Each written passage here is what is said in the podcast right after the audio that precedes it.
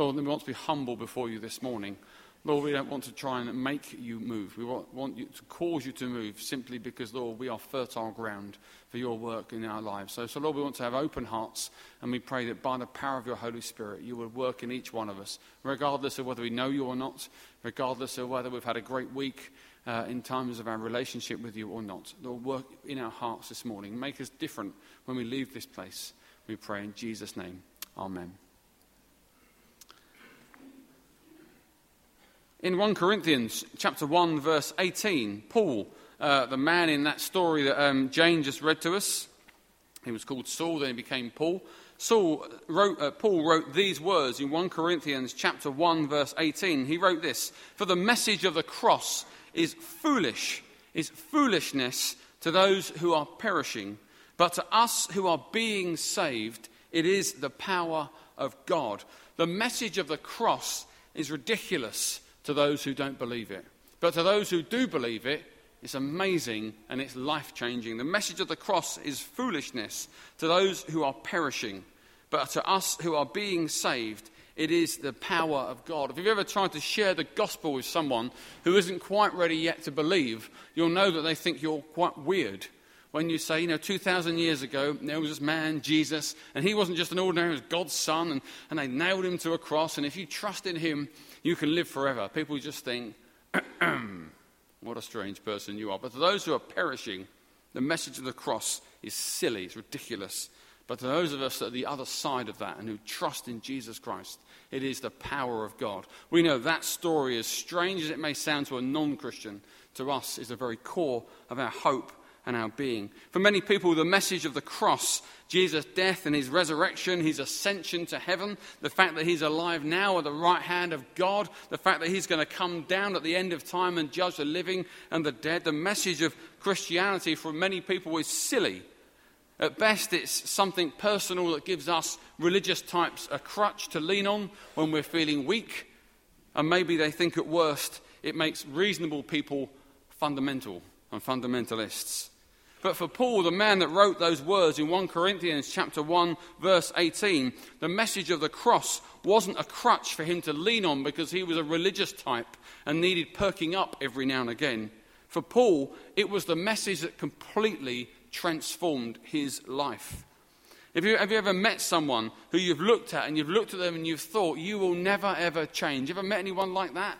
I've met numerous people like that and you look at them and you think, you're never ever going to change. You're always going to be miserable. You're always going to be stroppy and grumpy. You're always going to be those. You can never change. No one can change you. And we meet those people, don't we? And we say, never can we change. Or maybe this morning there are bits in your character and you think, this is never going to change.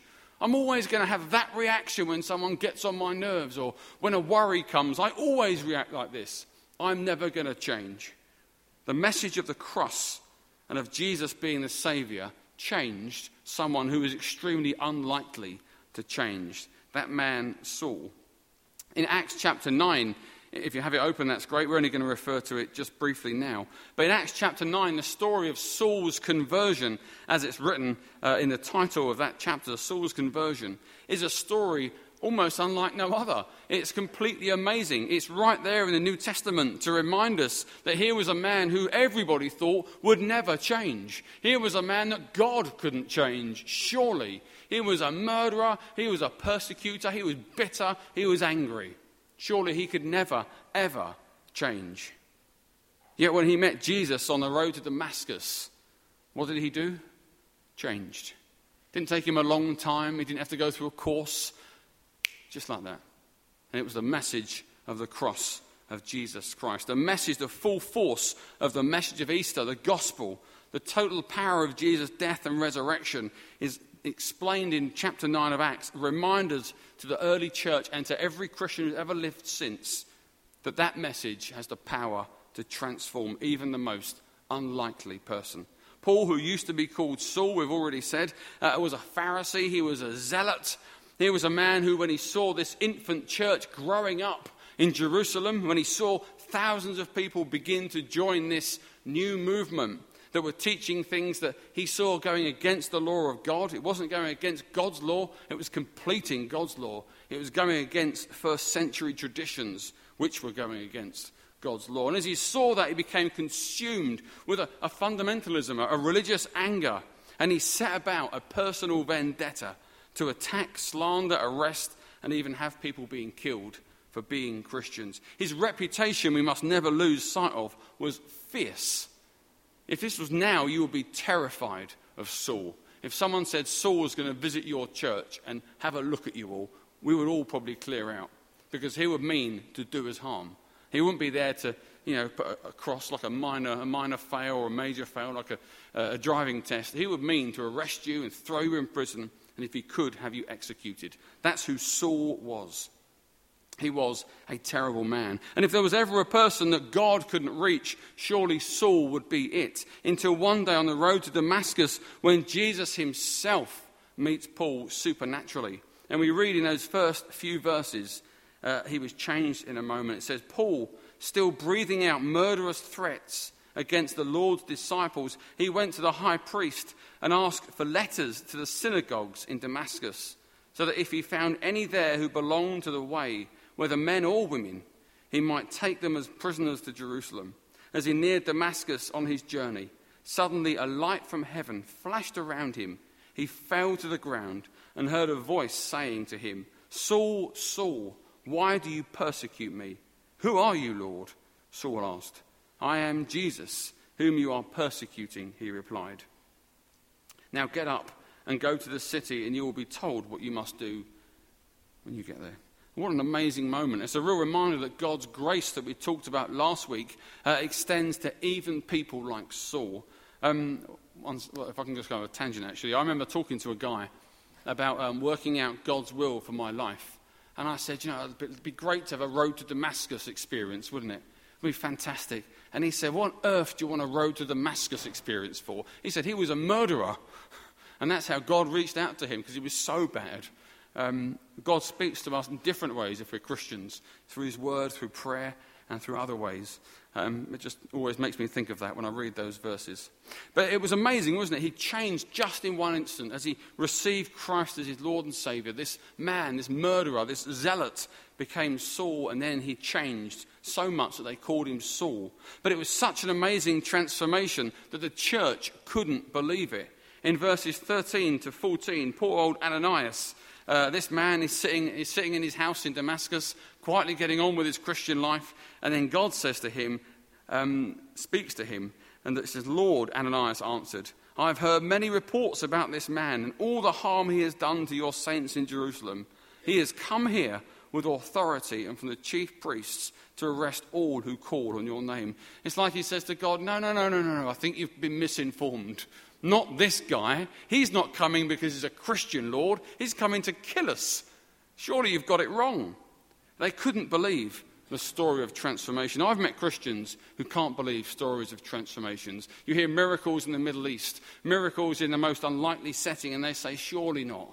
Surely not. That's a bit ridiculous. But surely, because God is a God who does amazing things, even when you don't expect Him to. And I tell you this story because Jesus' death has the power to truly change uh, a person. We've been working down the letter, uh, the word Easter, with every letter forming an acronym of that word. And so we had E was for everlasting life, A was for assurance, S was for salvation, T was for the gift, um, and in brackets, grace. And E this morning stands for um, transformation. It does, trust me. There we are. E stands for transformation, doesn't it? It's impossible. How can that stand? How can E stand for a T? But in just the way that Saul could never be a Christian, maybe that can be T as well. Oh dear. You can go home now if you want. Apologise. You try and think of an, uh, a word that refers to transformation that starts with an E. I spent most of my week Googling it, and uh, you can't find anything. Um, so, in our series so far, uh, much of what we've talked about has been external. You know, I'm given eternal life in week one. I'm given assurance. It comes to me where I am, an external blessing.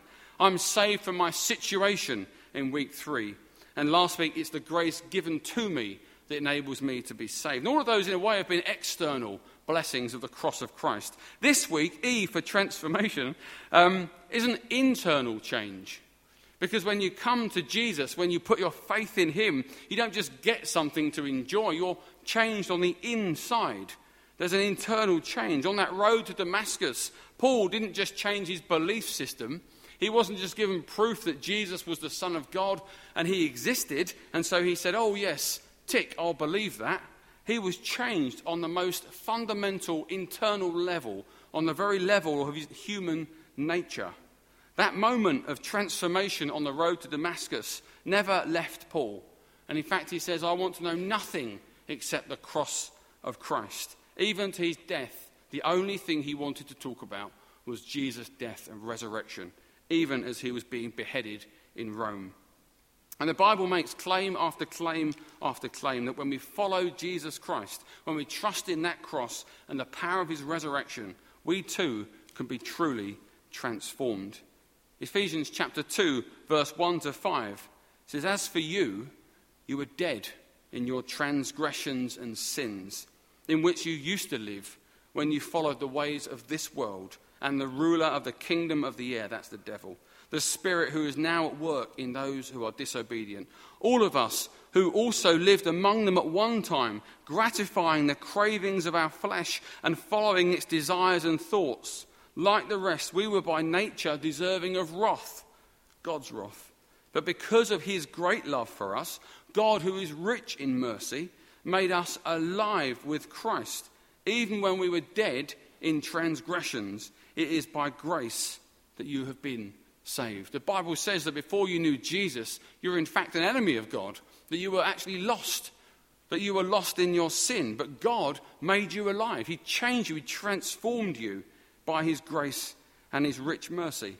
Colossians chapter 1, verse 21 to 22 speaks of it like this Once you were alienated from God and were enemies in your minds because of your evil behavior, but now he has reconciled you by Christ's physical body through death to present you holy in his sight without blemish and free from accusation.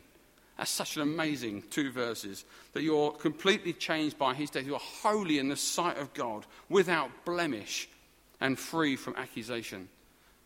When I laid the uh, carpet in our bedroom at the house, oh, actually, I don't think I told Andrew this. Um, I was, you know, when you go around the fireplace, it sort of comes out like that, doesn't it? And uh, when I was just trying to cut it to fit it like that, and, uh, and my knife went, whoosh, and I made a big gash like that. And so what I did was I got lots of little copper nails so they blend into the green of the carpet. And I went along like that and I kind of fluffed it up. Andrea doesn't know about. Um, but no matter, whenever I walk into our bedroom, she did know, I told her, I came clean, we had a heart to heart. I admitted my failings. But um, for the first two years, that carpet being down, every single time I walked into my bedroom, all I could see was a very faint line that no one else could. And it's the same with life, isn't it? No matter how good you are, there's always a blemish somewhere. There's always something that you can't get rid of, except when you trust in Jesus Christ. Those blemishes are washed clean, and you are made holy, free from accusation in the sight of Almighty God. And it's truly amazing. It paints a picture, a, a direct picture of our sin. It uses words that we don't normally use, that we're enemies of God, separated from Him. And actually, our sin deserves punishment. But the message of Christ is so powerful. The cross, his death, his resurrection is so effective, so amazing, that if you trust in Jesus, even if you're an enemy of God, you can be washed clean and forgiven. His death is so powerful that even though it was 2,000 years ago, even now, today, even in 2,000 years' time, if you put your trust in him, we too can be transformed. And so, actually, E shouldn't stand for enemies, should it? I can't remember what the next picture stand, what I put. It should actually stand for enemies transformed. Because that's actually what happens when you put your trust in Jesus Christ. So let's go back to Paul and let's just ask a really quick question. Um, how on earth can believing that Jesus died for you and becoming a Christian transform you on the inside? How can, uh, why does it change a person? Why did Saul go from Saul to Paul, from a, a murderous zealot to the most amazing Christian man in the New Testament? Uh, who did truly amazing things. Well, just two things I want to leave with you this morning, two thoughts to take away. And number one is that he changed because the nature of faith. For many people, being a Christian is simply an intellectual decision. Oh, yeah, I believe that there was a guy called Jesus. He was probably God's son. So, yeah, I guess I'm a Christian. That's not how it works, I'm afraid. Intellectually agreeing to something isn't the same as giving your life to something. For many people, that's how they became Christians. When they accepted it was probably true. But when someone genuinely gives their life to Jesus Christ, it's not the process of simply believing he existed and that he was God's son. Actually, something amazing takes place. In Galatians chapter 2, verse 20, this is brilliant. Paul, Paul writes, I have been crucified with Christ. I no longer live, but Christ lives in me. The life I now live in the body, I live by faith in the Son of God who loved me and gave himself up for me. You see, the day I became a Christian, I was 11 years old. Uh, somebody took me into their back room. They asked me, Did you want to accept Jesus Christ as your Savior this morning? Was it this evening? Um, and I said, Okay. And she said, and I prayed a prayer with her. I asked Jesus into my life. And that moment I became a Christian at 11 and a half years old also coincided and happened to be the day of my funeral for my old life. The day I found Christ, I died to my old life. And it's truly amazing. The day I trusted in Jesus, I no longer lived. My old life that said, I don't care about God and I'm going to do it my way, even though I was only 11, it was all in me, that died. It was put to death. It was crucified with Christ. And that day, he moved in. I moved out. He moved in into me by the power of his Holy Spirit. You see, faith is not intellectual assent to a truth, it is total transformation of the soul. It really is. Your old nature died. They had a funeral and everything, but no one was sorry. Christ moved in, and heaven rejoiced. And it is worth asking all of you this morning, it's worth asking me as well. Have you ever truly accepted Jesus Christ as your Lord and Saviour? Do you assent to the truth of it? Do you like the church? Do you enjoy the morality and the ethics? Do you like the company of most of us? Um, do you enjoy the activities that are put on? Do you think it's probably all true? But have you ever truly said, Lord Jesus Christ, you are the Son of God. I die to my old life. Come home, come in, and be my King. Because that's becoming a Christian. In fact, I'm going to pray now. I'm going to ask you to stand up or anything. But just shut your eyes if you could. Because there are some people that go through church, go through life, spend 50 years at church, but never know the Saviour. So I want to say a prayer. And if you're not sure, just pray it in your mind. Lord Jesus, I believe that you're the Son of God. I believe that you died. I believe that you rose again. And today I want to die to my old life. I ask you, be in my life. Be my life. Be my Saviour. I love you and I promise to follow you. Amen. And it is the most amazing thing that when you become a Christian, Christ is in you. 1 Corinthians 3 16 to 17, Paul again says, Don't you know that you yourselves are God's temple? and that, and that God's Spirit dwells in your midst. If anyone destroys God's temple, God will destroy that person.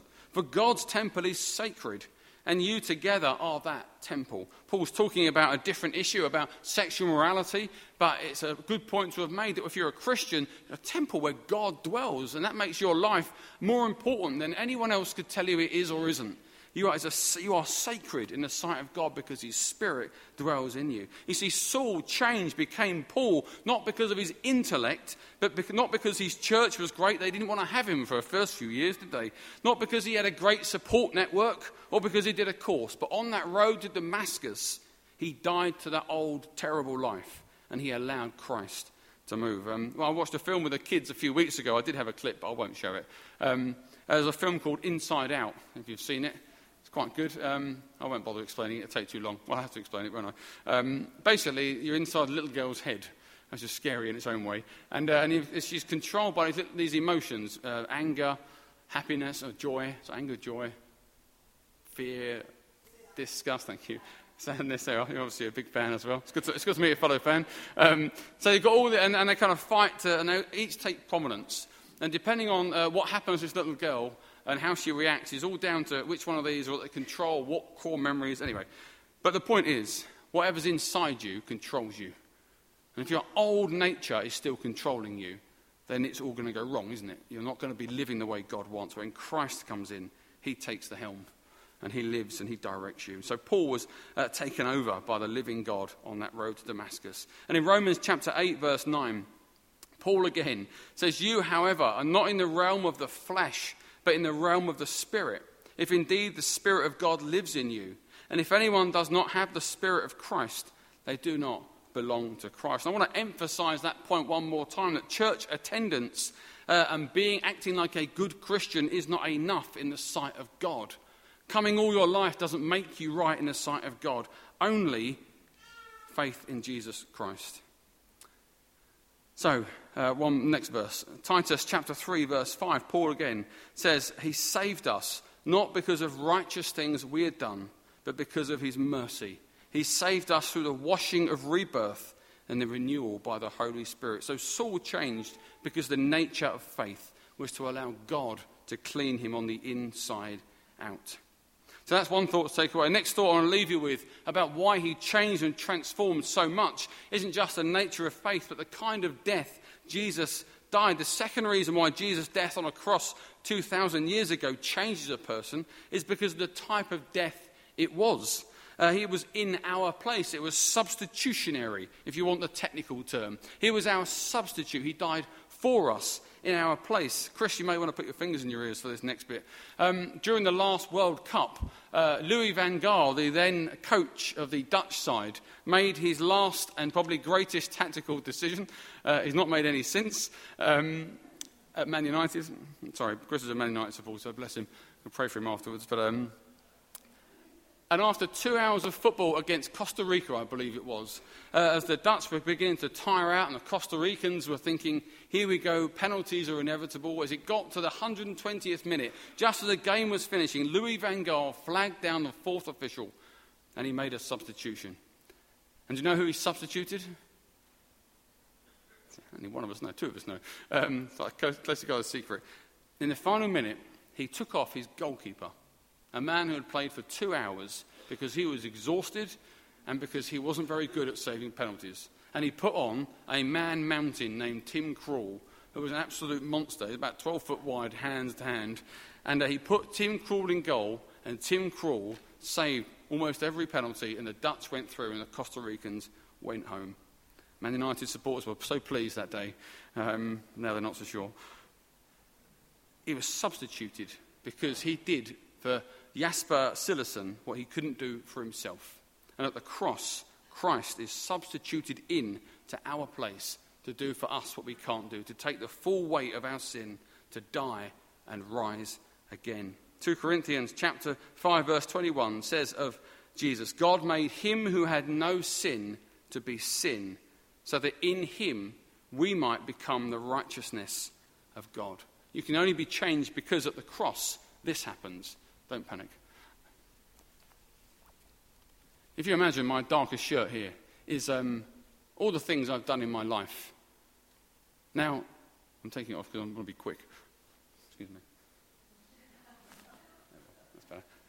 Now, most people collect a lot of rubbish over the course of their lives, and they try their best to take it off. Maybe they cover it up with a a bit of white and purity every now and again, but it kind of slips off, doesn't it? You go back to the same habits and you don't ever seem to change. But when you put your faith in Jesus Christ, this happens. He comes to you and he takes off your unrighteousness.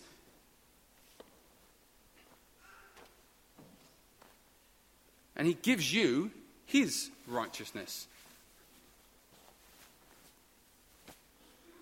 And so, one who was dirty and wrong before God can stand before God clean. I can't get that shirt off on my own. I can't get my sin out of my life by being good and trying really hard to be holy. Is that right? Yeah. Um, every week. I, I might have done the buttons the wrong way around. But when I trusted in Jesus, He came to me and He cleaned me. He took it off me, not to throw it on the floor, but to put it on Himself. So that on the cross, He bore my sin, and I held and I was clothed in his righteousness. And in 1, 2, in the same chapter, verse 17, Paul writes, Therefore, if anyone is in Christ, the new creation has come. The old has gone, the new is here. And one final verse. 1 Peter 3:18 Christ also suffered once for sins the righteous for the unrighteous to bring you to God. He was put to death in the body but made alive in the spirit. Why did Jesus die for you? He died to give you everlasting life. He died to give you assurance that you would live forever, that you're forgiven. He died to save you from your sin because you couldn't do it yourself. He died as an act of grace, but He died to transform you from the inside out. And maybe you're a bit younger this morning and you're thinking, yeah, whatever. Trust me, there will come a day where you will make your mistakes, just like I made mine, and they all made theirs. And you will say, Who can sort this out? Christ. It will always, ever, only ever be Jesus Christ. So let me finish by asking you a question. And then we're just going to sing a few songs. Are you still trying to change yourself? Are you still trying to make yourself better by working hard at being good? Don't bother. Be liberated from that. Work hard at being closer to your Saviour because He has the power to renew you and clean you on the inside and then work out your salvation. Don't work out your salvation and then come to Him. Come to Him first as a priority and then put it into practice. Is there someone in your life that you truly believe God doesn't stand a chance of changing for His kingdom? Why do you believe that? Where is your faith? If God can change you, if God can change me, if God can change Saul, God can change them. You just need to have faith the size of a mustard seed and let Him use you in that process. Let's pray. Father God, we just lift up, Lord, these wonderful verses we've read this morning. Father God, we thank you that Jesus died in our place. We thank you, Lord, such is the power of faith that because He died in our place, our substitute, that, Lord, He comes to us we die to our old life, a life, Lord, that was going nowhere. Lord, we're made alive in Christ. And Lord, by your Spirit, you'll give us new, re, new birth and renewal. Renew us again this morning, Father God. Lord, as we sing now, I pray that you would just by your Spirit renew us who need renewing this morning. In Jesus' name, amen.